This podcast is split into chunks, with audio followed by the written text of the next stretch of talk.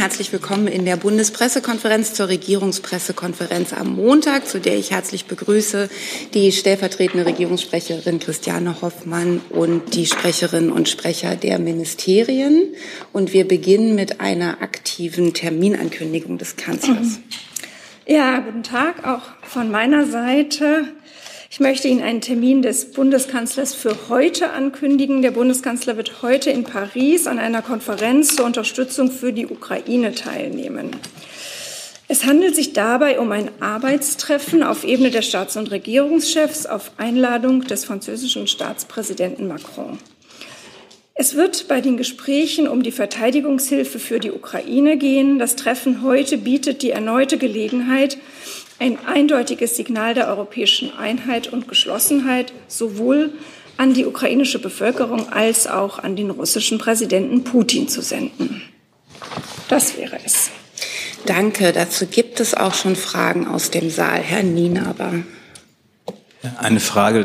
Die Konferenz ist ja schon etwas länger geplant. Wie kommt es, dass erst heute bekannt gegeben wird, dass Scholz daran teilnimmt? Warum nicht am Freitag? Gab es da einen besonderen Grund für?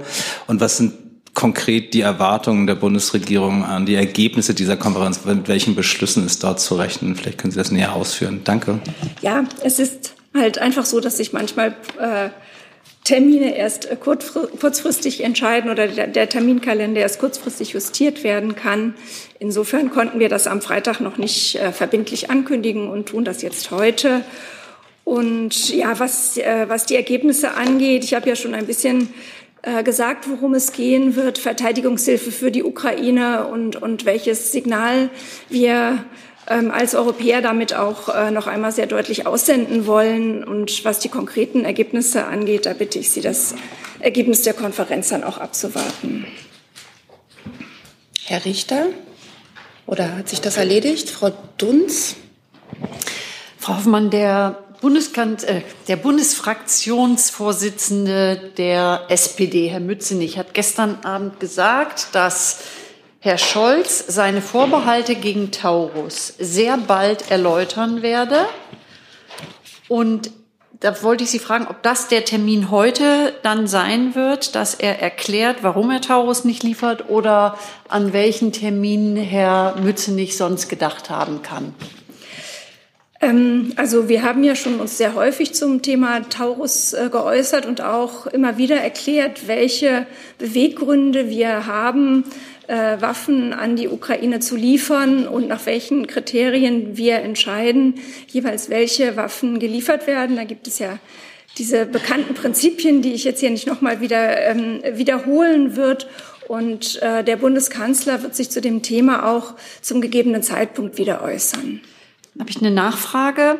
Wenn das der Fraktionsvorsitzende der SPD so deutlich sagt, war das dann aus Ihrer Sicht eine Kommunikationspanne? Denn damit ist ja eine große Erwartung jetzt geweckt worden. Und es schwingt ja auch mit, dass es eine Begründung gibt, die man bisher nicht kannte.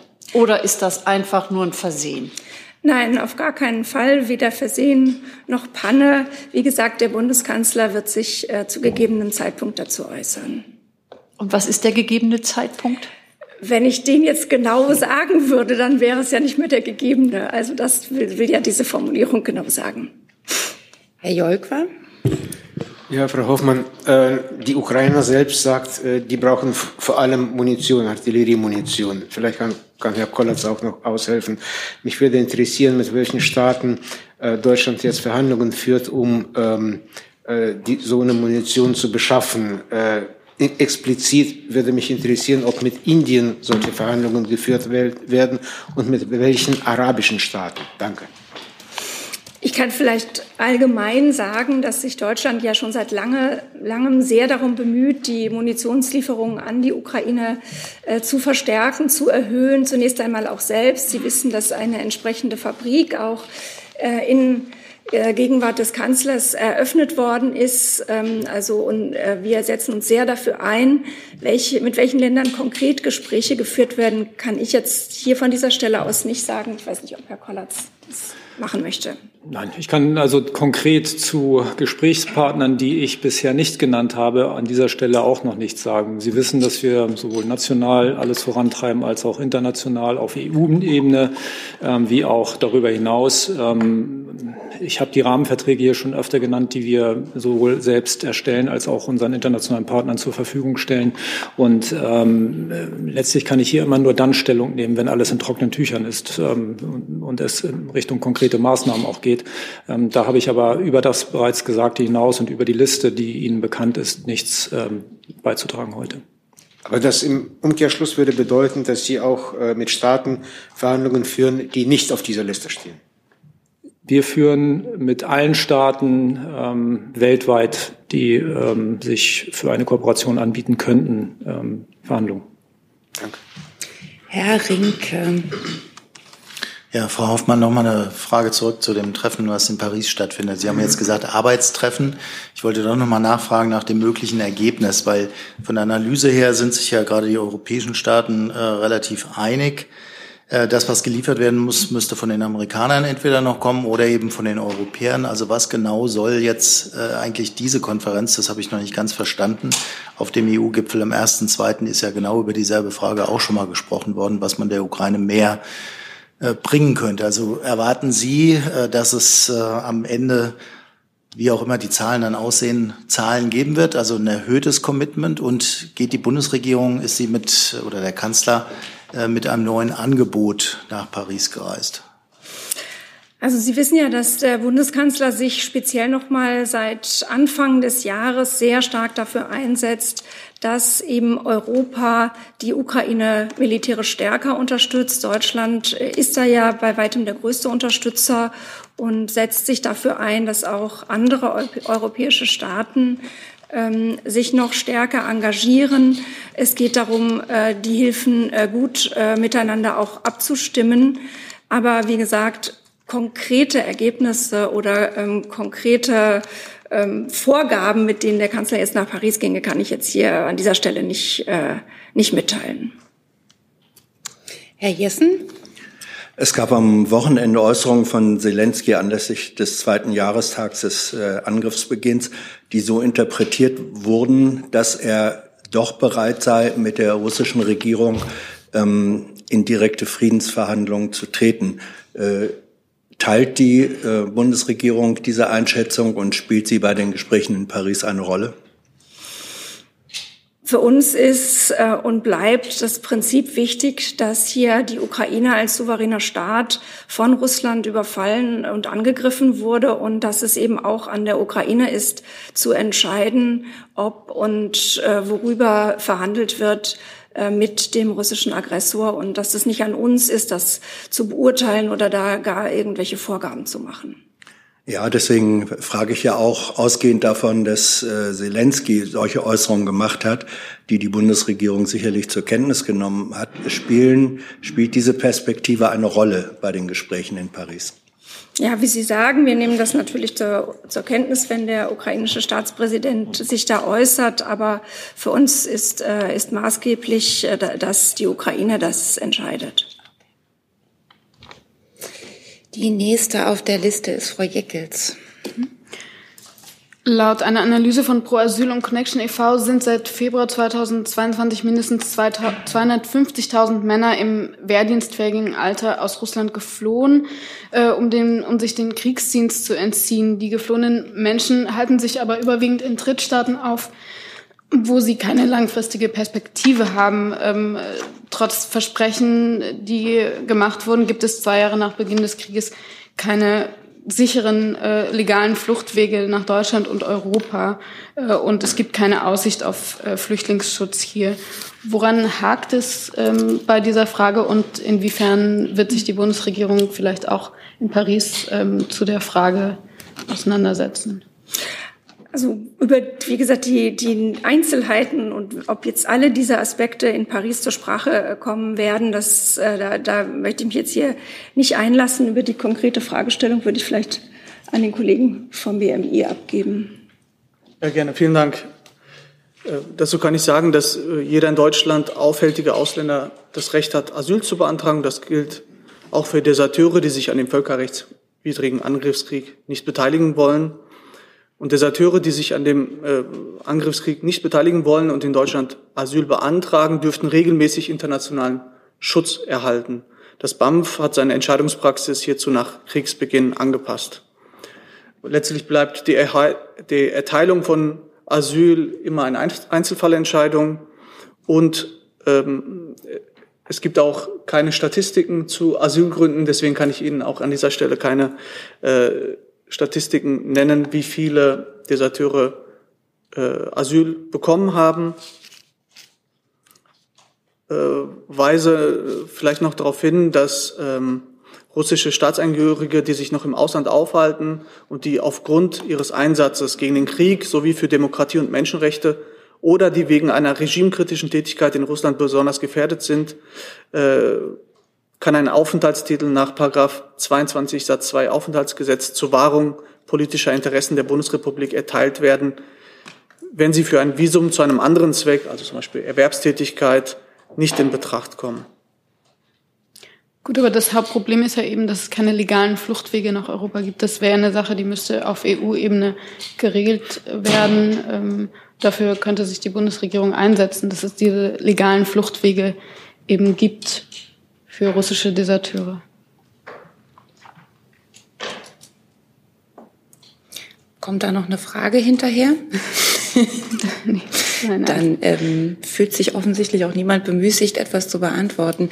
Ich habe jetzt viele Meldungen. Jetzt ist das Thema quasi in zwei Aspekte geteilt. Ich versuche jetzt trotzdem die Liste mal weiterzugehen, auch wenn es jetzt vielleicht hin und her geht. Frau Dunz ist die Nächste. Ich wollte noch mal zu dem Arbeitstreffen fragen. Ist das so eine gegebene Zeit, gegebene Gelegenheit, dass eine Erklärung zu Taurus abgegeben wird? Und würden Sie ausschließen, dass es heute in Paris um einen Ringtausch zu Taurus geht?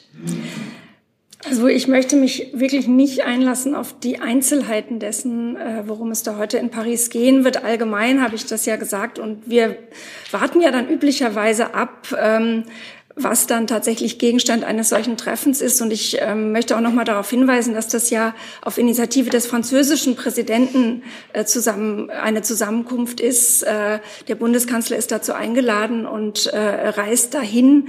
Also, aber wie gesagt, konkret, worum es da gehen wird, kann ich Ihnen jetzt hier noch nicht sagen. Und zu der gegebenen Zeit wäre das Arbeitstreffen so ein Anlass, weil ich noch nicht verstehe, wenn gesagt wird, zu gegebenen Zeit wird der Bundeskanzler sich erklären, warum er Taurus nicht liefert. Was kann das für ein Anlass sein? Da würde ich jetzt bei der Formulierung zu gegebenem Anlass bleiben wollen. Hi, Tyler hier, Producer von Jung und Naiv. Ohne euch gibt's uns nicht. Jeder Euro zählt und ab 20 landet ihr als Produzenten im Abspann auf YouTube. Weiter geht's. Herr Wittmann hat die nächste Frage. Noch eine Nachfrage zu den russischen Staatsbürgern. Laut Medienberichten sollen sich ja ungefähr 1900 in Deutschland aufhalten, die sich in Russland gegen den Ukraine-Krieg ausgesprochen haben oder engagiert haben. Können Sie diese Zahl bestätigen oder dementieren? Und welchen besonderen Schutz brauchen vielleicht gerade diejenigen Menschen, dass sie dann vom russischen Staatsapparat in Deutschland nicht attackiert werden können? Das kann ich insoweit bestätigen, dass es quasi den zweiten Themenkomplex betrifft, den ich angesprochen habe. Das heißt, Personen, also oder russische Staatsangehörige, die sich wegen ihres Einsatzes gegen Krieg sowie für Demokratie und Menschenrechte besonders gefährdet sind. Dazu hatten das BMI und das AA ein beschleunigtes Verfahren der Aufnahme verabredet und in dem Rahmen sind seit März 2022 etwa 1900 Aufnahmen zugunsten russischer Staatsangehöriger erklärt worden. Ich kann noch hinzufügen, dass sich die Bundesinnenministerin am Wochenende zu dem Thema geäußert hat und erklärt hat, dass die Sicherheitsbehörden selbstverständlich genau im Blick haben, welche Gefährdungen es gibt und auch mit Blick auf den jüngsten Fall im Austausch stehen mit den spanischen Behörden. Herr Jolkwan? Ja, Herr Ader, Sie sagen, also die russischen Staatsbürger, Kriegsdienstverweigerer oder Deserteure haben das Recht, können, dürfen und so weiter. Aber wie erklären Sie sich dann, dass die Zahl der Vergabe von Asyl oder anderen Schutz bei männlichen Russen im wehrfähigen Alter zwischen 18 und 45 Jahre bei mickrigen 4% liegt oder 4,3%? Ich habe ja bereits ausgeführt, dass Asylgründe statistisch nicht erfasst werden. Und die Zahl, die Sie jetzt genannt haben, eine Altersgruppe betrifft, aber daraus nicht abgeleitet werden kann, dass es sich da jeweils um Kriegsdienstverweigerer oder Deserteure handelt. Zur Entscheidungspraxis des BAMF habe ich mich ja geäußert. Die wurde angepasst und in der Regel dürften diese Personen Schutz erhalten. Ich mache jetzt doch noch mal den Versuch, die Aspekte zu trennen. Herr Clement, auch zu diesem Aspekt, zu den Deserteuren oder allgemein Ukraine? Dann ich schau mal, Herr Jessen, zu diesem Aspekt? Allgemein. Auch allgemein. Und Frau Jeckels, bei Ihnen war es noch mal dazu. Dann erst Frau Jeckels und dann noch mal Herr Jolkwa? Allgemein, ja. Allgemein, okay. Also erst noch mal Frau Jeckels zu diesem Aspekt. Jetzt noch mal die konkrete Nachfrage, die gerade eben fehlte. Setzt sich denn das Auswärtige Amt, setzt sich Annalena Baerbock auf EU-Ebene dafür ein, dass legale Fluchtwege geschaffen werden für Deserteure und Kriegsdienstverweigerer aus Russland? Frau Jeckels, der Kollege des BMI hat ja relativ umfangreich ausgeführt zu dem Sachverhalt. Natürlich ist das eine ganz schwierige Situation für diese Menschen in Russland, das ist ja ganz klar. Und deshalb ist es ja auch so, dass man beobachtet, dass sehr viele von diesen Menschen in Gebiete, Anrainerstaaten flüchten, in die man leicht, sozusagen mehr oder weniger leichter reisen kann als nach Europa, um dort sozusagen zu fliehen von dem Einzug. Und der Kollege hat ja auch ausgeführt, dass wir in dem Rahmen, wie es uns möglich ist, ja Maßnahmen ergriffen haben, um Menschen, die wegen ihrer politischen Ansichten, wegen ihrer Einstellung zu diesem Krieg in Russland verfolgt werden, Aufnahmezusagen auch in Deutschland zu ermöglichen. Und auf das würde ich Sie verweisen. Dann verlassen wir diesen Aspekt, sind aber immer noch beim Thema Ukraine. Und Herr Clement hat die nächste Frage. Die richtet sich an Herrn Wagner ebenfalls oder an Herrn Kollatz mit dem Punkt Ukraine-Reise der Außenministerin am Wochenende. Hat das Auswärtige Amt oder das Verteidigungsministerium eigene Erkenntnisse über die Aufklärungsdrohne, die dort den Konvoi begleitet haben soll? Oder stützen Sie sich da komplett auf ukrainische Aufklärung? Und dann würde mich auch interessieren, wie Sie diesen Vorfall bewerten. Gerne, Herr Clement. Ich kann vielleicht mal anfangen und dann kann Herr Kollatz ergänzen. Also vielleicht nochmal zur Einordnung. Wir sprechen ja über den zweitägigen Besuch der Außenministerin im Süden der Ukraine, in Odessa und dann in Mykolaiv. Da kam es dann am Sonntag beim letzten Programmpunkt ja zu diesem Zwischenfall.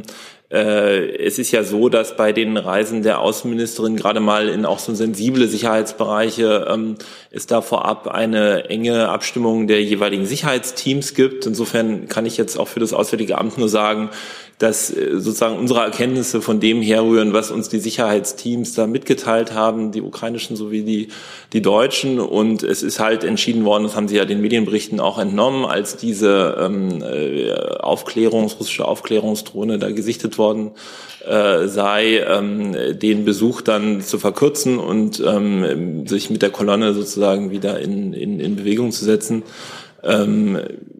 Das ist ein normales Vorgehen, würde ich es jetzt mal so nennen, wenn man in so einem Konfliktgebiet unterwegs ist. Ich kann ja nochmal dran erinnern, dass wir da an einer Stelle waren, die so 50 Kilometer, glaube ich, von der Front entfernt war.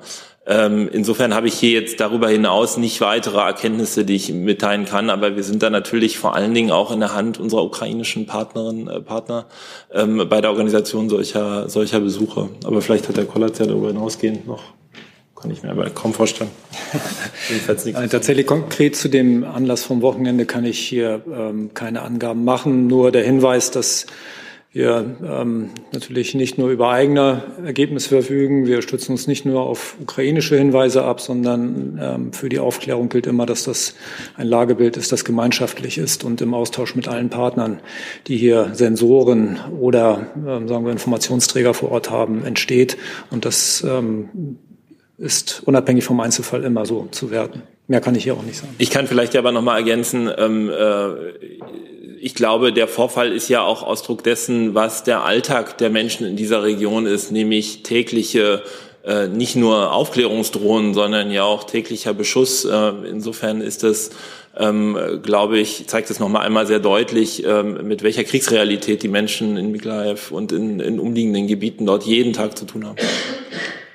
Nachfrage? Ich würde gerne nochmal zur Bewertung nachfragen, Herr Wagner. Ist das jetzt aus Ihrer Sicht oder des Ministeriums ein besonders unfreundlicher Akt gegenüber der deutschen Außenpolitik, der auch Konsequenzen haben könnte im Sinne diplomatischen Vorgehens, Botschafter einbestellen? Das würde mich nochmal interessieren, wie Sie den Vorfall als solchen bewerten, weil er sich ja nun gezielt gegen einen Besuch der Außenministerin gerichtet hat.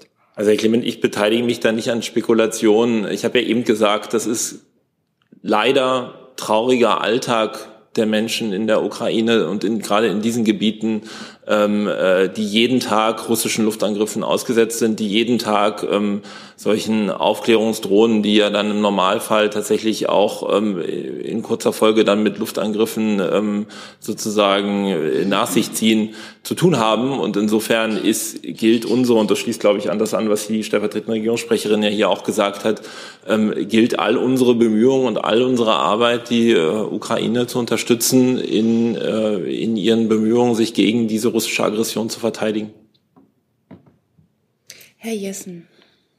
Meine Frage bezieht sich auch auf die Drohne. Herr Wagner, üblicherweise werden bei solchen Reisen die verschiedenen beteiligten Parteien, indirekten beteiligten Parteien darüber informiert. War Russland informiert über den Besuchsplan der Außenministerin?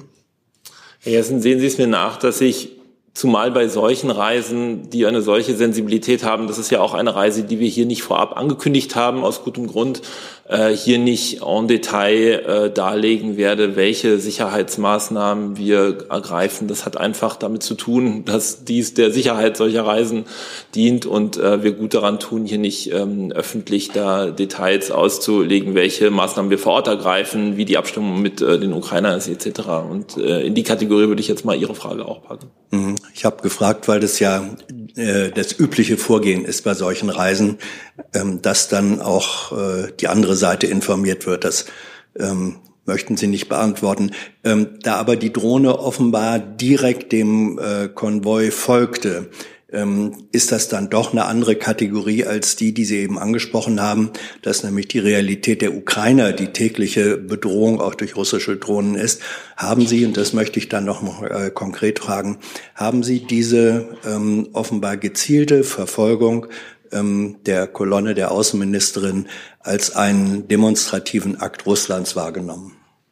Also auch da kann ich mich jetzt nur stützen auf sozusagen das, was uns an Informationen von unseren Sicherheitsteams, aber auch den ukrainischen Sicherheitsteams vorliegt. Insofern war es wohl so, dass diese Drohne kurzzeitig der Kolonne gefolgt ist.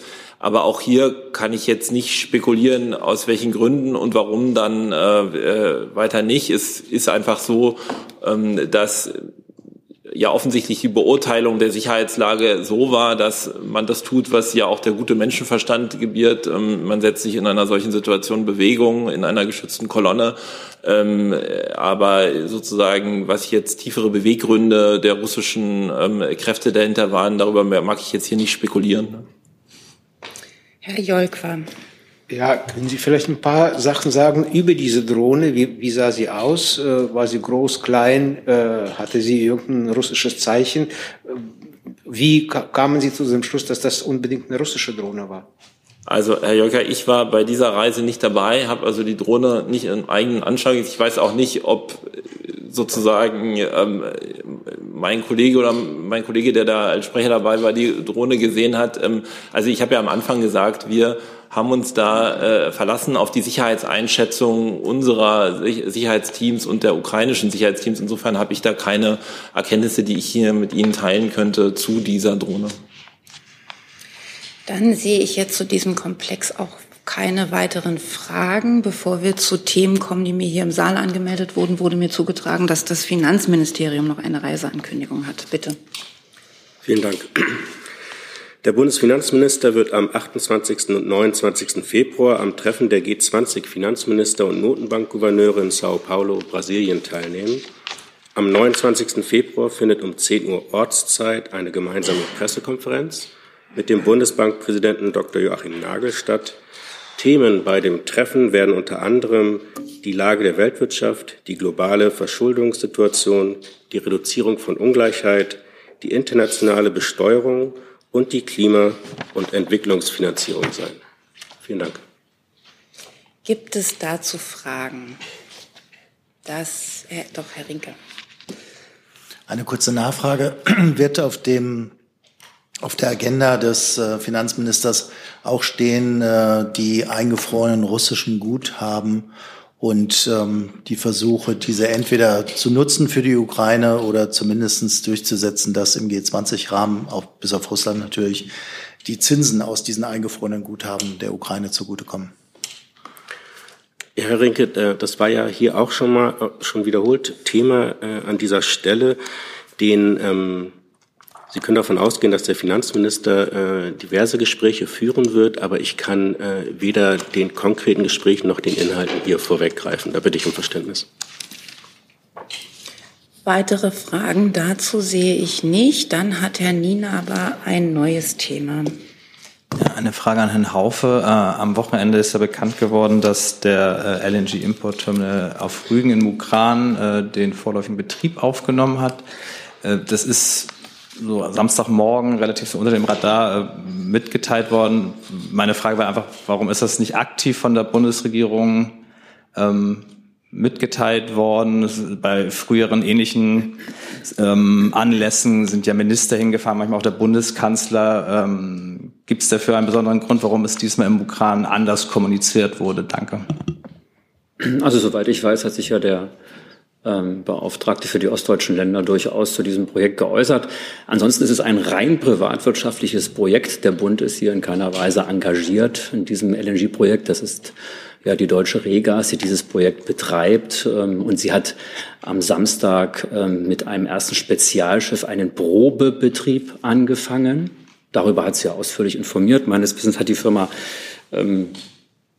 mit einer Pressemitteilung jetzt die Medien informiert, hat ein Anschreiben gemacht an alle Bürger und Bürgerinnen dort in der Umgebung, weil so ein Probebetrieb natürlich auch auch Lärm und auch möglicherweise andere Emissionen mitbringt, hat darüber aufgeklärt. Das ist die Aufgabe der Regas, das zu tun. Und dementsprechend haben wir jetzt weiter dazu eigentlich nichts mehr zu kommentieren. Eine Nachfrage. Ich möchte das einmal unterstützen, bitte, gerne. Dass tatsächlich der Ostbeauftragte sich am Wochenende ja dazu geäußert hat und gesagt hat, dass das Projekt Deutschlands Energieunabhängigkeit fördert. Nachfrage? Eine Nachfrage. Ist denn ein Vorortbesuch vom Wirtschaftsminister geplant oder vielleicht auch vom Bundeskanzler? Ist da irgendwas angedacht in die Richtung? Also der Bundeswirtschaftsminister war ja auch schon zusammen mit dem Bundeskanzler dort vor Ort. Es hatten ja dort eine Reihe von Gesprächen stattgefunden, um eben auch nochmal vor Ort aufzuklären, wie insgesamt die LNG-Infrastruktur in Deutschland aufgebaut wird, warum sie aufgebaut werden soll. Und dabei ist immer nochmal auch wichtig der Hinweis, es geht hier nur vorübergehend um eine LNG-Infrastruktur. Es ist langfristig eine Wasserstoffinfrastruktur. Alle LNG-Terminals, die weiter über das Jahr 2043 als feste Terminals betrieben werden sollen, dürfen nur dann betrieben werden, wenn sie eben Ammoniak als Vorstufe für Wasserstoff entsprechend aufnehmen können. Ansonsten sind sie nicht genehmigungsfähig langfristig. Wir bauen mit der LNG-Infrastruktur, mit der festen Energieinfrastruktur immer eine Wasserstoffinfrastruktur auf. Das ist eine Planungsbeschleunigung an der Stelle, wie sie so weit gesetzlich in wenigen Beispielen und vielleicht noch gar nicht gegeben hat. Und alle Spezialschiffe, die jetzt LNG liefern und eben unter Vertrag jetzt unter öffentlich-rechtlichen Vertrag stehen, also wo der Bund eben durchaus einen Anteil hat, entfallen, wenn ein festes LNG-Terminal entsprechend aufgezogen wird. Also zum Beispiel in Wilhelmshaven ist das ja der Fall. Dort wird ein festes LNG-Terminal aufgezogen mit den entsprechenden Bedingungen, dass es am Ende für Wasserstoff nutzbar sein muss oder die entsprechenden Vorstufen. Und dann fallen die Spezialschiffe, die jetzt kommen, entsprechend weg. Deswegen das nochmal vielleicht zur Erklärung, wie die Gesamtinfrastruktur gemeint ist. Und vor Ort in Mukran ging es ja vor allen Dingen auch immer wieder darum, dass wir dort in den Meeresbereichen wirklich eine vorschriftsmäßige, nach dem Umweltrecht klar definierte Vorgehensweise für dieses LNG-Terminal, für den Aufbau in Mukran, dass dieser sichergestellt ist. Wir haben dort ja ein sehr umfangreiches Monitoring, gerade auch was den Heringbestand garantiert, beziehungsweise nicht wir, sondern das Land Mecklenburg-Vorpommern hat das gemacht. Und diese Aufklärung zu betreiben, dieses Erklären, das hat der Minister vor Ort vorgenommen.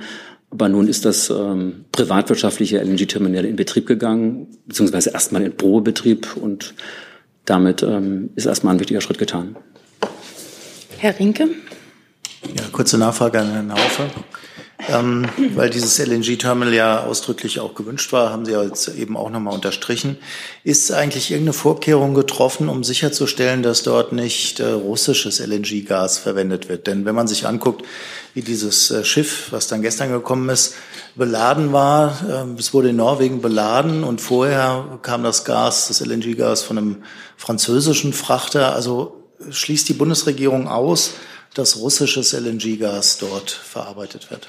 Also die deutschen Unternehmen, die LNG-Gas importieren, es nach Deutschland bewegen, diese haben sich dazu verpflichtet, innerhalb ihrer Einkäufe auf den Markt darauf zu achten, dass kein russisches LNG-Gas nach Deutschland kommt. Wir haben aber immer auch gesagt, wir kriegen ja nun auch LNG-Gas aus verschiedenen über verschiedene Leitungen innerhalb Europas. Innerhalb Europas können wir es nicht ausschließen. Das war immer unser, ja, haben wir immer transparent gemacht. Das geht nicht, das vollkommen auszuschließen, denn Russland ist ein Akteur auf dem LNG-Markt weltweit. Aber wie gesagt, die deutschen hier Unternehmen, die engagiert sind auf dem LNG-Markt, die haben sich klar dazu bekannt, kein russisches Gas zu importieren.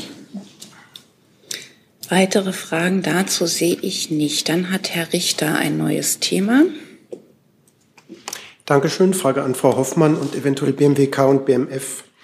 Was sagt die Bundesregierung dazu, dass sich Veronika Grimm trotz der Kritik der letzten Zeit heute in den Aufsichtsrat von Siemens Energy wählen lassen will? Und zweitens, gibt es irgendwelche Pläne der Regierung, das Sachverständigenratsgesetz so zu ändern, dass eine gleichzeitige Mitgliedschaft im Rat und im Aufsichtsrat von Unternehmen nicht mehr möglich ist? Dankeschön. Ja, Kollege Hebestreit hatte sich ja dazu schon geäußert, zu dieser ganzen Causa. Und unsere Position ist, dass der Sachverständigenrat ein unabhängiges Gremium ist und seine Entscheidung unabhängig fällt. Ja, das kann ich nur unterstreichen. Das ist ein unabhängiges Gremium. Und wenn das Gremium selbst Differenzen hat, dann ist es auch notwendig, dass es diese Differenzen selbst löst. Darauf hat auch der Bundesminister hingewiesen. Und zu Ihrer weiteren Frage, es gibt aktuell keine Bestrebungen, jetzt eine Gesetzesänderung anzugehen. Aber selbstverständlich schauen wir uns immer wieder dieses Gesetz, wie jedes andere Gesetz auch, immer wieder darauf an, ob es einen Aktualisierungsbedarf geben könnte. Danke. Für das BMF kann ich noch ansonsten nur ergänzen, wie die Kollegin schon sagte, das war schon Thema hier, und aus Sicht des BMF sprechen keine rechtlichen Gründe gegen ein mögliches Doppelmandat. Aber wie gesagt, in der Sache ist es, liegt es am Sachverständigenrat, unabhängig hier zu entscheiden. Dazu? Mhm.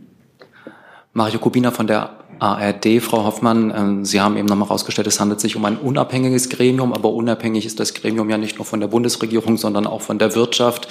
Wenn es jetzt etwa darum geht, das sagen ja die Kritikerinnen im Sachverständigenrat, dass Frau Grimm sich dazu äußern sollte, wie denn die Kraftwerkstrategie der Bundesregierung zu bewerten ist, besteht da nicht vielleicht doch auch die Möglichkeit eines Interessenkonflikts handfester Art? Ja, ich würde mich jetzt in dieser Auseinandersetzung im Sachverständigenrat hier von dieser Stelle nicht einmischen wollen, indem ich das in irgendeiner Weise einordne und bewerte, sondern würde eben genau das nicht tun wollen, um die Unabhängigkeit auch zu wahren. Dann sehe ich dazu keine weiteren Fragen und würde vorschlagen, Herr Richter, Sie machen auch Ihr zweites Thema, wenn wir beim Thema Wirtschaft sind, gleich. Ja, vielen Dank. Die zweite Frage, was gedenkt die Bundesregierung zu tun, um doch noch im Bundesrat eine Zustimmung zum Wachstumschancengesetz zu erreichen?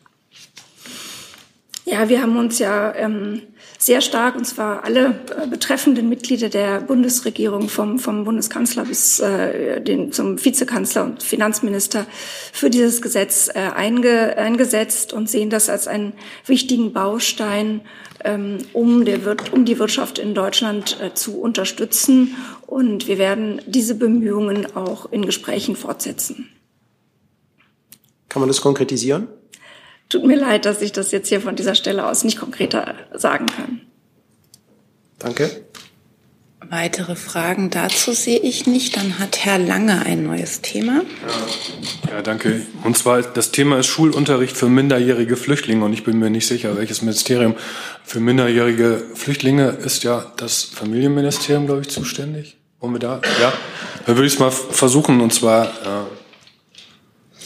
Wollen wir erst die Plätze tauschen? Dann können Sie vielleicht besser zuhören.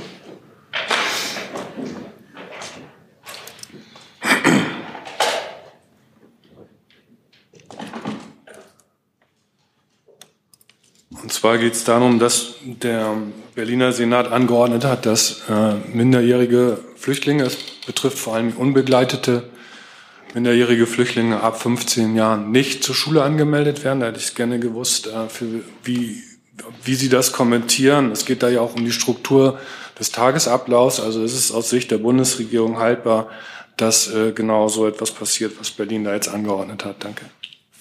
Ja, es handelt sich da um eine Entscheidung oder um ein Verhalten einer Landesregierung, wie Sie gesagt haben, hier in Berlin.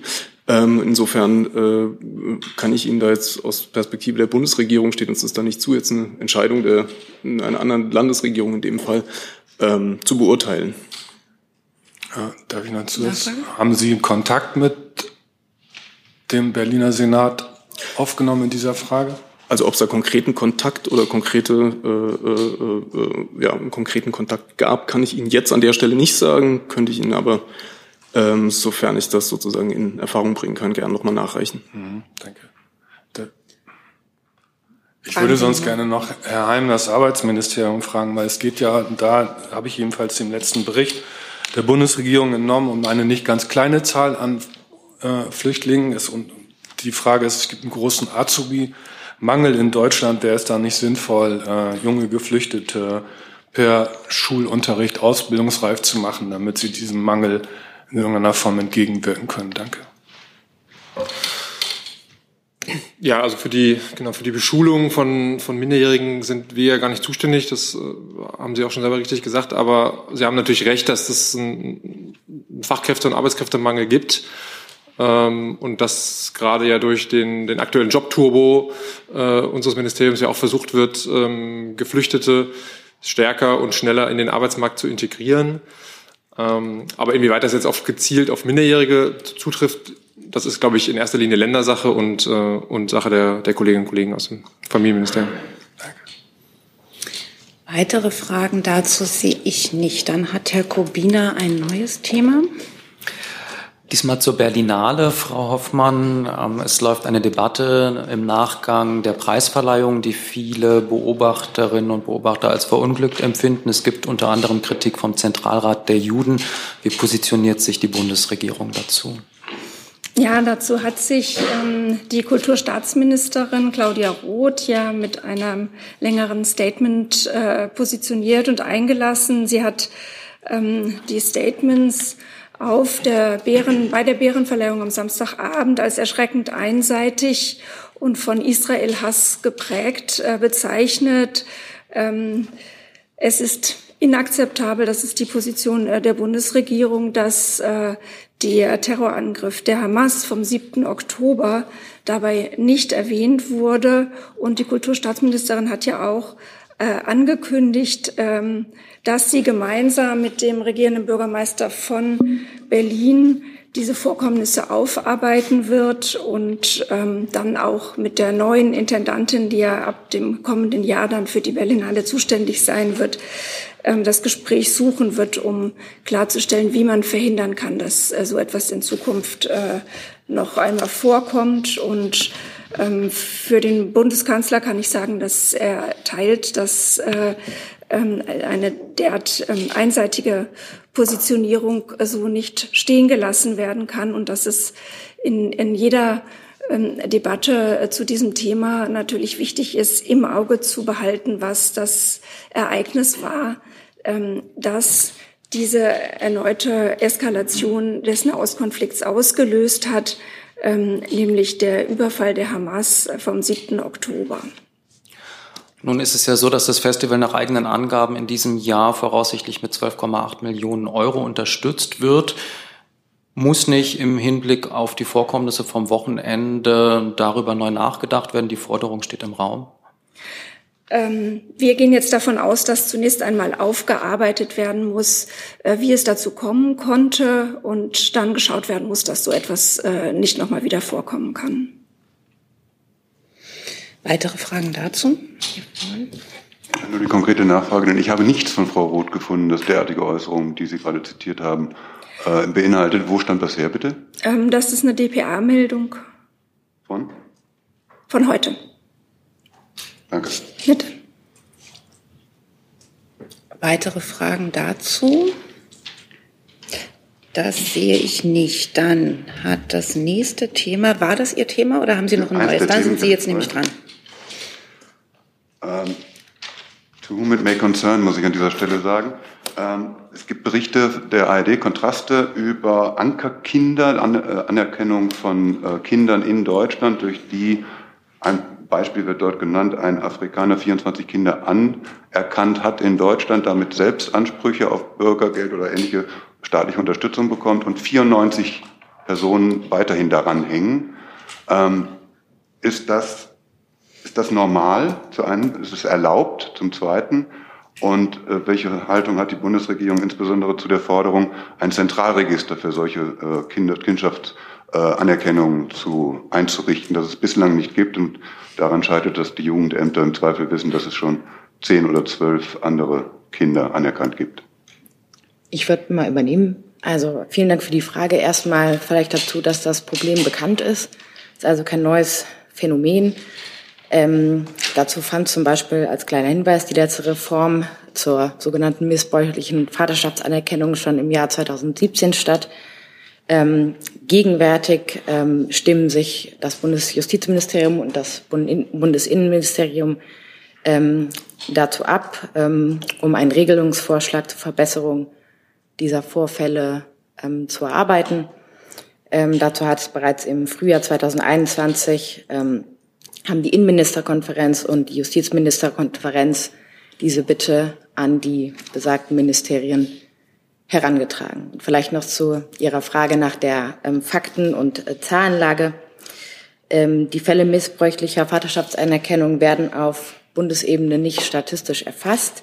Es findet derzeit eine Evaluierung statt, um eben eine bessere Faktenlage dafür zu schaffen, wie genau diese Reform und dieser Regelungsvorschlag, die gegenwärtig das Justizministerium und das BMI erarbeitet, zukünftig auszusehen hat. Können Sie denn erläutern, was gegen ein Bundeszentralregister für solche Vaterschaftsanerkennungen spricht? Denn wenn Sie das Problem seit 2017 kennen, könnte ja zwischendurch was passiert sein.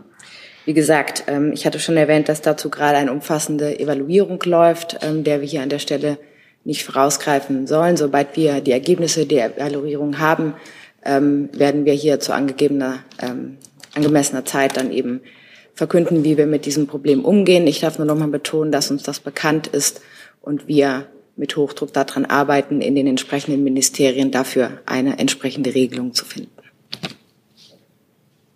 Weitere Fragen sehe ich nicht. Mit Blick auf die Uhr, ich habe jetzt auf der Liste mit 9 Themen noch Herrn Clement, Frau Jeckels, Herrn Rinke, Herrn Jolkwer, Herrn Jessen, Herrn Kubina, Herrn Lange und Herrn Wittenau. Oh. Und würde damit jetzt gerne die Frageliste für heute schließen. Ist ja nicht ausgeschlossen, dass sich bei manchen Fragewünschen auch das gleiche Thema verbirgt, aber dabei würde ich es dann heute gerne belassen, weil wir damit, glaube ich, schon über unsere angestrebte Stunde kommen. Frau Jeckels mit dem nächsten Thema. Ach nee, sorry, das war das Mikro dahinter, Frau Jeckels. Finanzminister Christian Lindner hat sich für ein mehrjähriges Moratorium bei Sozialausgaben und Subventionen ausgesprochen, um dafür in Aufrüstung zu investieren oder das zu finanzieren. Die Außenministerin lehnt diesen Vorschlag ab. Jetzt wäre die Frage, was sagt denn der Bundeskanzler dazu? Sollte es einen Stopp von Sozialausgaben geben, um Rüstungsausgaben zu finanzieren? Ja, wir haben über das Thema hier ja schon am Freitag gesprochen und da hatte das Finanzministerium ja schon erläutert, worum es sich handelt. Also es geht schon gar nicht um ein Aussetzen von Sozialausgaben und auch nicht darum, jährliche Anpassungen nicht mehr vorzunehmen. Es geht auch nicht um Projekte, die bereits vereinbart sind. Insofern haben wir da ja schon eine sehr deutliche Erläuterung. Naja, aber trotzdem geht es ja um die Frage, wie kann mehr Aufrüstung in Zukunft finanziert werden? Und Herr Lindner schlägt vor, es geht über Haushaltsumschwenkungen im Bereich der Sozialleistungen. Würde ich vielleicht nochmal das Finanzministerium bitten, das richtig zu stellen. Ich glaube nicht, dass Sie das hier korrekt wiedergeben, ehrlich gesagt. Sehr gern. Meine Kollegin hat das hier letzte Woche ja schon klargestellt, wie auch Frau Hoffmann das gerade nochmal erläutert hat. Es geht nicht um ein Einfrieren der Sozialausgaben oder Einstellen oder entsprechend Aussetzen von vereinbarten und festgelegten Erhöhungen. Es geht darum, zu prüfen, zusätzliche und neue Ausgaben darauf zunächst erstmal zu verzichten. Das hatte meine Kollegin ja entsprechend schon eingeordnet. Deshalb würde ich in diesem Punkt tatsächlich auf das Protokoll zur letzten Pressekonferenz verweisen. Weitere Fragen dazu sehe ich nicht. Dann Herr Clement.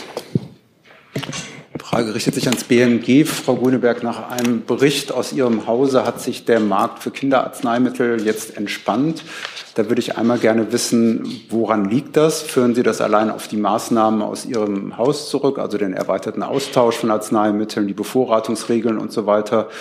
Oder liegt das auch zu einem gewissen Anteil an der postpandemischen Lage, wenn man das so nennen will, wo vielleicht auch die Krankheitsverläufe andere sind, als wir sie noch vor 2 Jahren hatten? Nein, also eher erst, dass die Versorgung von Kinderarzneimitteln der Dringlichkeitsliste hat sich tatsächlich positiv entwickelt und ist gesichert. Also die Einkaufs- und Abverkaufszahlen in den Apotheken haben sich ausbalanciert. Das war ja lange Zeit nicht so. Und lediglich bei Einzelfällen von Wirkstoffen gibt es eben noch Engpässe. Aber wir führen das auf die enge Zusammenarbeit im Steuerungskreis Lieferengpässe zurück und mit dem Monitoring im BfArM, die eben die Lage in der Industrie und bei den Großhandelsdaten gut gemonitort haben. Und diese Zusammenarbeit hat sich bewährt und das hat tatsächlich dazu geführt, natürlich inklusive der Maßnahmen durchs Arzneimittelengpassgesetz. Also es liegt an den konkreten Eingriffen, die vorgenommen wurden, den besseren Absprachen und nicht daran, dass wir einfach auch andere Krankheitsbilder haben im Moment. Das würden Sie nicht so bewerten. Und dann vielleicht noch die Anschlussfrage, gilt das gleichermaßen dann auch für den Markt für Medikamente für Erwachsene?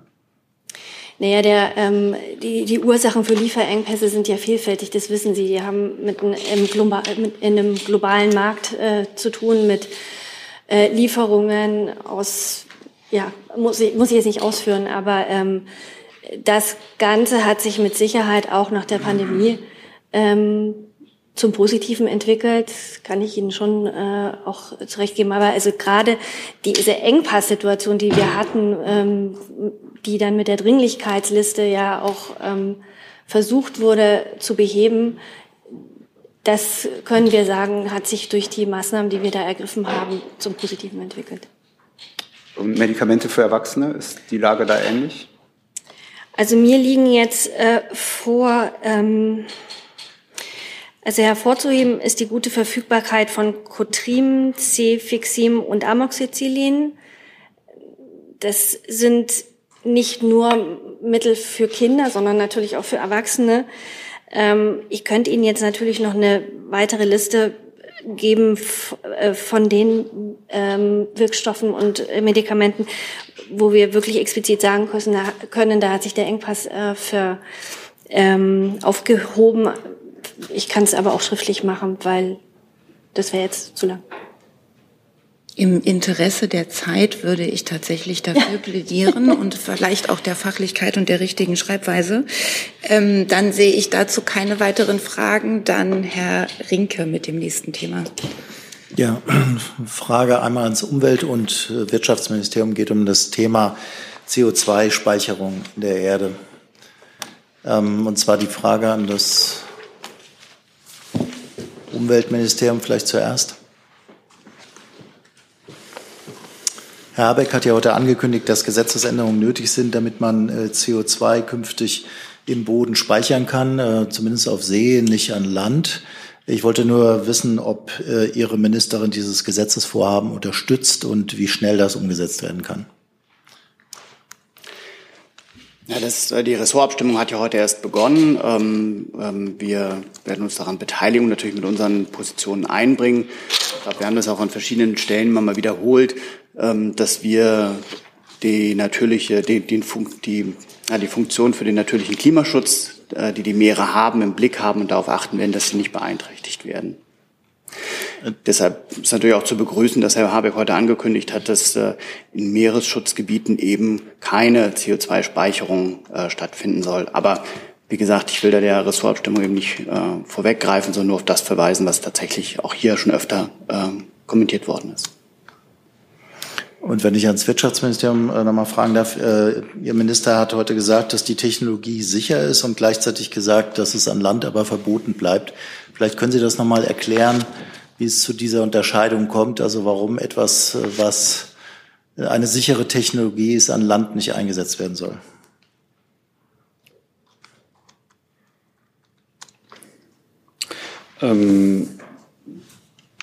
Dass die Technologie nicht an Land eingesetzt werden soll, da müssen wir nochmal erläutern, was Sie damit meinen. Also natürlich wird ja eine Abscheidung vorgenommen, die bei einem Unternehmen hier an Land stattfindet. Und dann wird das CO2 dann im besten Fall abtransportiert, wenn es da ein entsprechendes Netz dafür geben würde. Und dann zukünftig, wenn möglich, eben in der See in einem entsprechenden Offshore-Lager, das genehmigt ist, gespeichert werden. Also der Prozess selbst der Abscheidung, der findet natürlich erstmal an Land statt, aber Sie gehen jetzt darauf ein, was ist wahrscheinlich dann nicht in einem geologisch geeigneten Areal an Land gespeichert wird. So ist das bei Ihnen gemeint, das meinen Sie? Wenn das unklar war, genau. Es geht darum, dass es Firmen gibt, die auch gerne hier in Deutschland CO2 im Boden speichern würden, weil das nach deren Meinung etwa genau dasselbe ist wie bei natürlichem Gas. Also warum soll das verboten bleiben, wenn es auf hoher See erlaubt sein soll? Mhm. Die Einspeicherung von CO2 im Meeresuntergrund ist etwas, was ja zum Teil auch schon erprobt wird und ergibt sich hier an der Stelle, ich sag mal, es ist in einer Form leichter und sicherer, das durchzuführen. Und eine CO2-Speicherung an Land hat natürlich ganz andere Sicherheitsvorkehrungen, die nötig sind. Wir haben es hier in Deutschland mit einer Situation zu tun, dass wir einen sehr dichten Siedlungsraum haben. Und da ist eine Einspeicherung natürlich unter ganz anderen Voraussetzungen nur zu schaffen, mit viel höheren gesetzlichen Hürden und entsprechenden den existierenden Vorgaben wesentlich komplizierter. Und eine Einspeicherung im Meer erscheint dann wesentlich einfacher, einfach aufgrund der geologischen Gegebenheiten, aber vor allen Dingen eben auch deswegen, weil es dort ja kein direkter Lebensraum von Menschen ist. Darf ich da nochmal nachfragen? Machen Sie. Also Nachbarländer wie Dänemark machen das ja schon. Die scheinen damit jetzt weniger Probleme zu haben. Deswegen habe ich es noch nicht so ganz verstanden. Sie meinen jetzt, ist es politisch einfacher, das durchzusetzen, weil es von der Technologie her eigentlich genau dasselbe zu sein scheint?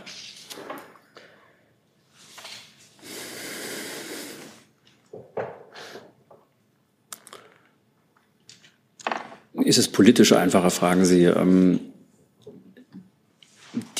Ich habe versucht zu umschreiben, dass eine Offshore-Speicherung letztlich handhabbarer ist für die CO2-Speicherung, also eine CO2-Speicherung im Meeresgrund letztlich handhabbarer ist. Sie brauchen ja für die CO2-Speicherung an Land wirklich die entsprechenden Räume im größeren Umfang. Die müssen geologisch vorhanden sein. Und die Frage stellt sich natürlich, ist das überhaupt in Deutschland der Fall? Gäbe es sowas überhaupt? Dann habe ich auf die verschiedenen Bedingungen, gesetzlichen Bedingungen angesprochen. Ich habe darauf hingewiesen, dass Deutschland ein sehr dichter Siedlungsraum ist. All das sind Gegebenheiten, die man einbeziehen muss, wenn man so eine Technologie aufbaut. Gibt es noch weitere Fragen zu diesem Thema? Das sehe ich nicht. Dann Herr Jolkwa.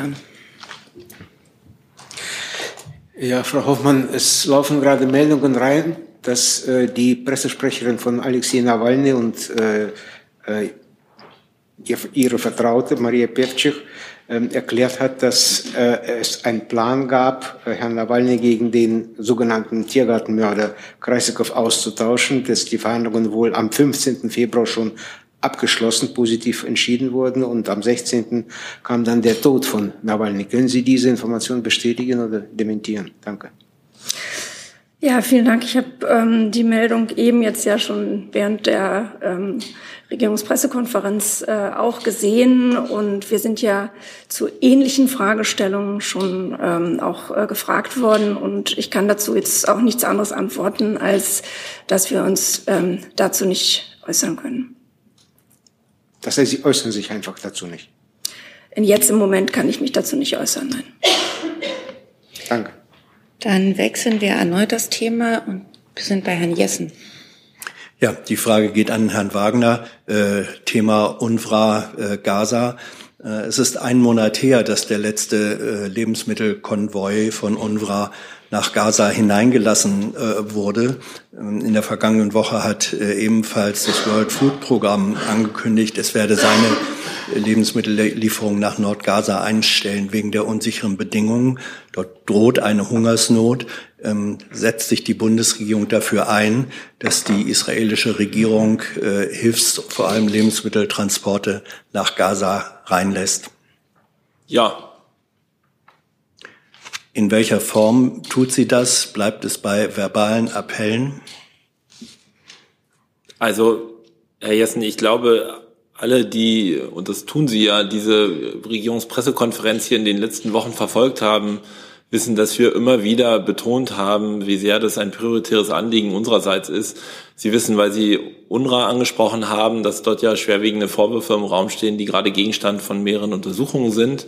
Die Außenministerin hat ja aus dem Grund auch letzten Freitag in New York Katrin Colonna, ihre ehemalige französische Amtskollegin, getroffen, die ja unter anderem beauftragt ist ja mit einer solchen Untersuchung der Vorwürfe und diese Untersuchungen sind jetzt angelaufen und Sie kennen die Haltung der Bundesregierung, dass wir sozusagen immer wieder betont haben, wir brauchen jetzt schnell Ergebnisse dieser Untersuchungen, um über unser fortgesetztes Engagement bei UNRWA entscheiden zu können. Sozusagen zugleich, aber tun wir natürlich alles, um zu schauen, dass mehr humanitäre Hilfe nach Gaza reinkommt. Einmal, indem wir unsere Unterstützung für andere Organisationen, die ja humanitäre Hilfe in Gaza leisten, erhöht haben. zuletzt nochmal und natürlich, indem wir auch mit unseren israelischen Partnern thematisieren, wie mehr humanitäre Hilfe nach Gaza reinkommen können. Und das sind zum Teil sehr konkrete Fragen, die da erörtert werden. Und Sie können sicher sein, dass das für uns ein wichtiges Anliegen ist, weil die Lage, wie Sie ja auch richtig unterstrichen haben, in Gaza so katastrophal ist. Ne? Zu dem Thema gemeldet haben sich jetzt Herr Tofik Nier, Herr Bajasch und Frau Jeckels. Ich bitte wirklich um kurze Fragen und Antworten mit Blick auf die Zeit. Herr Tofik Nier. Ja, ich versuche es zumindest.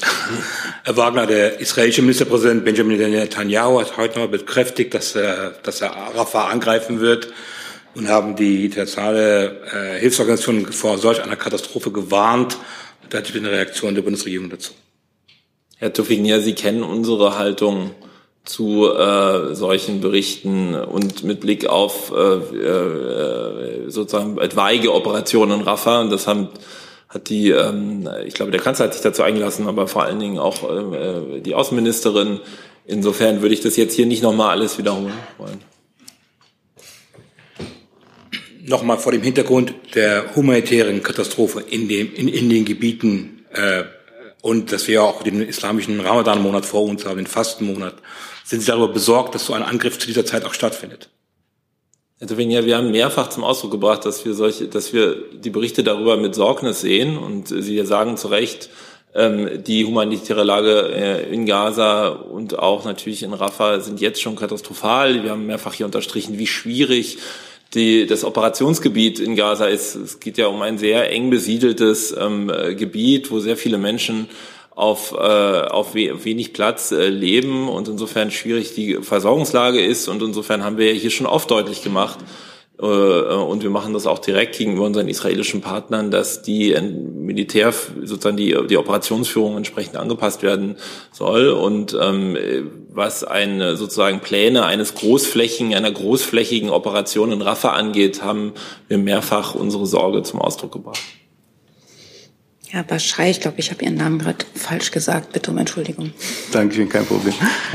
Ich hätte eine Frage an Frau Hoffmann und an Herrn Wagner. UN-Experten und internationale Menschenrechtsorganisationen fordern den Stopp von Waffenlieferungen an Israel, weil die Länder, die diese Waffen an Israel liefern, an Kriegsverbrechen mitschuldig werden könnten.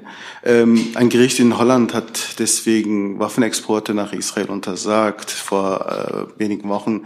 Würde Deutschland solch eine Forderung, keine Waffen nach Israel zu liefern, anschließen oder auch in Erwägung ziehen, keine Waffen zu liefern? Ich kann gerne anfangen und nochmal auf unser Prinzip verweisen, dass wir über die Erteilung von Genehmigungen für Rüstungsexporte eben mit nach sorgfältiger Prüfung entscheiden und jeweils auch im Einzelfall und situationsabhängig, und dass wir dabei außen- und sicherheitspolitische Erwägungen in Betracht ziehen, aber dass die Menschenrechte und das humanitäre Völkerrecht bei diesen Entscheidungen ebenfalls berücksichtigt werden. Ich kann vielleicht noch ergänzen, weil Sie ja auch danach fragen, was jetzt notwendig ist. Jetzt notwendig ist eine humanitäre Feuerpause. Sie wissen ja, dass sozusagen as we speak Verhandlungen darüber laufen. Und Sie wissen auch, dass die Bundesregierung, das hat die Außenministerin ja auch mehrfach zum Ausdruck gebracht, die Notwendigkeit sieht, dass es schnell jetzt zu seiner humanitären Feuerpause kommt, eben um die restlichen Geiseln aus Gaza rauszubekommen und eben auch um mehr humanitäre Hilfe nach Gaza reinzubekommen. Nachfrage? Trägt Deutschland Verantwortung für Waffen, die sie in andere Länder liefert, wie sie benutzt werden, wie sie verwendet werden? Wie ist es rechtlich? Also wie gesagt, für uns, wenn wir darüber entscheiden, ob wir Rüstungsexporte genehmigen, dann spielen dabei immer sowohl außen- und sicherheitspolitische Erwägungen eine Rolle als auch das humanitäre Völkerrecht. Frau Jeckels. Laut libanesischen Medienberichten soll Israel Ziele in Baalbek, also nordöstlich von Beirut und nicht mehr nur im Süden, angegriffen haben vor einigen Stunden. Wie bewertet die Bundesregierung die drohende Eskalation in Libanon und inwiefern wirkt sie darauf hin, dass es eben nicht zu einer weiteren Eskalation kommt in Gesprächen, vor allem mit Israel? Aber natürlich ist auch Hezbollah an dieser drohenden Eskalation beteiligt. Ich kann jetzt die spezifischen Berichte nicht kommentieren, weil ich sie eben noch nicht gesehen habe, die Sie da zitieren. Aber Sie wissen, dass uns die Sorge umtreibt über eine regionale Eskalation des Konfliktes dort im Norden. Es ist ja so, dass die Hisbollah weiterhin Israel angreift. Insofern ist das natürlich immer Gegenstand von Gesprächen der Bundesregierung gewesen, vor allen Dingen auch der Außenministerin, die ja in der Region kürzlich auch zu Besuch war. Insofern treibt uns das natürlich um. Und wir rufen alle Seiten auf, entsprechend so zu handeln, dass es nicht zu einer weiteren, größeren regionalen Eskalation kommt. Ja. Welche Möglichkeiten schaffen Sie denn über Appelle hinaus noch aus, um dem entgegenzuwirken? Ist ja eigentlich genau die gleiche Frage wie auch zum Thema Gaza. Also was machen Sie über diese Appelle hinaus? Naja, Sie haben ja richtig benannt, dass ein wesentlicher Akteur in der Geschichte die Hisbollah ist in Libanon. Insofern ist es natürlich auch an der libanesischen Regierung, deren Teil die Hisbollah ja ist, auf diesen Akteur einzuwirken und dafür sicherzustellen, dass von der Hisbollah keine Gefahr für Israel ausgeht. Also insofern sind das natürlich auch Themen, die bei diplomatischen Gesprächen auf der Tagesordnung stehen. Dann wechseln wir nochmal das Thema und sind bei Herrn Kubina. Noch eine Frage an Herrn Kollatz zum Abschluss. Die Litauen-Brigade, vielleicht können Sie einen aktuellen Stand zur Frage geben, wie viele Bundeswehrangehörige sich mittlerweile freiwillig gemeldet haben. Das ist ja das erklärte Ziel des Ministers, dass die Menschen freiwillig dorthin gehen und ab wann dann mal der Zeitpunkt vielleicht erreicht ist, an dem auch das Ministerium sagen muss, so jetzt war genug Zeit für die freiwillige Meldung, jetzt entscheiden wir das. Vielen Dank für die Frage. Erstmal möchte ich betonen, dass wir unverändert keinen Anlass sehen, an den Zeitplanungen irgendetwas zu ändern. Die stehen und sind stabil. Wir haben ja jetzt die Verbände benannt, die bei der Aufstellung in Litauen unterstützen werden. Das sind ja auch 2 Verbände hier in Deutschland, also Bataillone. Ich kann mich erinnern, dass wir in Magazinen ja lesen konnten, dass man mit einer Freiwilligkeit von etwa 20% rechnet. Diese Untersuchungen sind natürlich noch nicht abgeschlossen, aber sie liegen weit jenseits dessen. Wir gehen also weiterhin davon aus, dass gute Freiwilligenquoten erreicht werden. Genauso habe ich aber an dieser Stelle auch schon deutlich gemacht, dass Freiwilligkeit nicht das Grundprinzip der militärischen Organisation ist und dass natürlich alle organisatorischen Maßnahmen vorbereitet sind, um sicherzustellen, dass der Zeitplan eingehalten wird. Noch früh in diesem Jahr, sehr bald, werden wir das Vorkommando in Litauen sehen. Dann werden wir einen Aufstellungsstab ebenfalls noch in diesem Jahr in Litauen erleben. Und derzeit sehe ich überhaupt keine Hinderungsgründe, die hier Anlass geben, von Verspätungen hier auszugehen. Dann nochmal die Frage nach dem konkreten Termin, zu dem das Ministerium verkünden wird. So, jetzt ist der Cut, jetzt ist genug Zeit gewesen für die freiwillige Meldung. Also da lege ich mir jetzt selbst keine Latten in die Höhe, sondern kann nur eindeutig sagen, dass sowohl das Vorkommando als auch der Aufstellungsstab, und das sind ja die beiden Termine, die in diesem Jahr anstehen, zu 100% personell hinterfüttert sind. Also in diesem Jahr sehe ich keinen Anlass, an irgendwelchen Planungen nicht festzuhalten.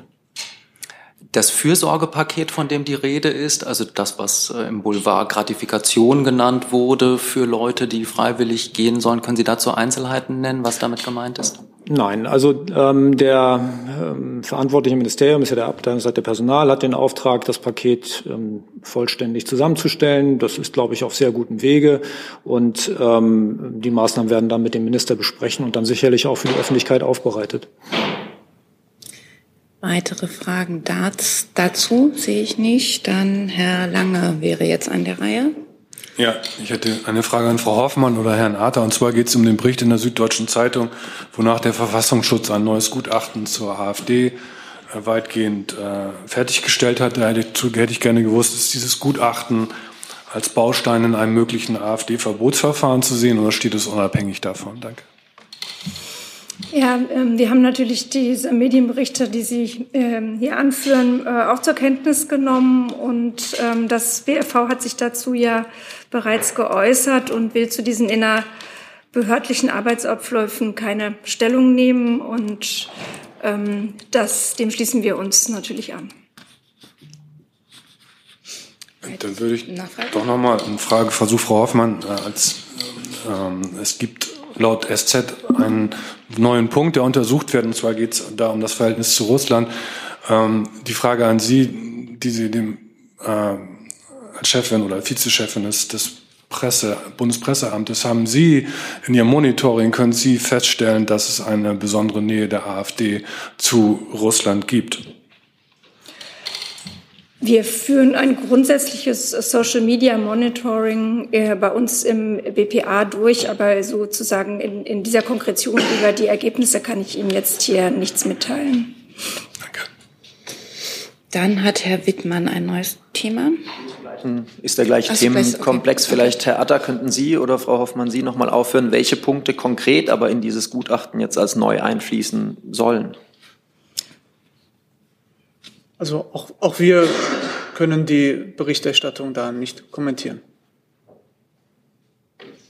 Jetzt gucke ich nochmal. Weitere Fragen sehe ich nicht. Herr Wittmann, war das auch Ihr Thema, was Sie noch angemeldet hatten? Dann Herr Jolkwan. Ich möchte vielleicht noch einmal doch auf die Frage von Herrn Lang nochmal vielleicht ein bisschen mehr sagen, jetzt ohne konkreten Bezug sozusagen zum BPA und zu dem, was wir machen, ist es ja aber so, dass wir in der Bundesregierung im Grunde spätestens seit dem Beginn des russischen Angriffskriegs ein verstärktes Aufkommen russischer Desinformation sehen. Es gab ja auch eine Berichterstattung im Spiegel dazu über eine Kampagne ausländischer Desinformation, russischer Desinformation in einem sehr großen Ausmaß.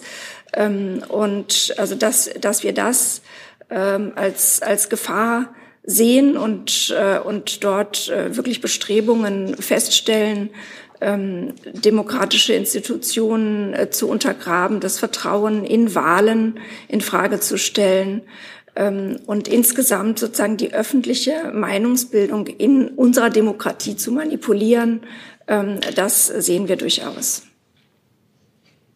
Dann Herr Jolkwa mit dem vorletzten Thema für heute. Ja, Herr Wagner oder Frau Hoffmann, vielleicht können Sie zum Schluss noch kurz die Parlamentswahlen in Belarus bewerten. Ja, also ich habe schon Mühe mit dem Wort Wahlen überhaupt. Also aus unserer Sicht war diese gestrige Wahl, wie auch schon die Präsidentschaftswahl im August 2020, nur eine Scheinwahl. Sie war nicht frei, sie war nicht fair und hat eben demokratische Standards oder sogar Mindeststandards in keiner Weise erfüllt. Es gab keine externe unabhängige Wahlbeobachtung. Es herrschte ein Klima der Einschüchterung und Angst. Es gibt eine Vielzahl von politischen Gefangenen in Belarus, deren Freilassung wir fordern. Und insofern, ja, es war eine Scheinwahl. Ich kann mich dem nur vollumfänglich anschließen. Das Auswärtige Amt hat sich hier gestern auch auf X dazu eingelassen und die systematische Repression bei diesen Scheinwahlen verurteilt. Dankeschön. Du, sag mal, Kira, ganz unter uns, du bist die Jüngste hier? Ja. Warum arbeitest du hier eigentlich? Na, weil wir das beste Journalismusformat in Deutschland sind und weil hier keine Werbung läuft. Und woher kommt die Kohle für dein Gehalt? Per Banküberweisung oder PayPal von den Leuten, die uns zuschauen oder zu hören. Wie das geht? Seht ihr in der Podcast-Beschreibung. Dann mit dem letzten Thema für heute, Herr Rinke. Ja, geht wahrscheinlich auch schnell. Frau Hoffmann, es geht um die Untersuchung dieser Pipeline-Explosion an Nord Stream. Nach Schweden hat heute auch Dänemark erklärt, dass es die Untersuchung einstellt. Ich hätte ganz gerne gewusst, ob die Bundesregierung denn befürwortet, dass der Generalbundesanwalt weiter ermittelt, oder ist die Bundesregierung auch davor, das jetzt endgültig einzustellen? Ja, die Bundesregierung ist weiterhin sehr daran interessiert, dass der Sabotageakt aufgeklärt wird. Und wir erfahren, wer dahinter steht und was die Urheberschaft ist. Aber wie Sie ja gesagt haben, führt eben der Generalbundesanwalt in Karlsruhe die Ermittlungen und entscheidet alles Weitere. Aber die Bundesregierung wäre dafür, dass weiter ermittelt wird. Das liegt ja beim Generalbundesanwalt und nicht bei der Bundesregierung, da irgendwelche Empfehlungen abzugeben. Wir sind an einer Aufklärung interessiert. Herr Jessen dazu? Ja, geht vermutlich ans Innenministerium. In der Vergangenheit war unter der alten polnischen Regierung wurde die Lieferung zum Beispiel von Videoaufnahmen aus polnischen Häfen, die Täteridentifizierung erleichtert hätten, verweigert. Gibt es unter der neuen polnischen Regierung nach Ihrer Kenntnis jetzt mehr Kooperation in der Frage?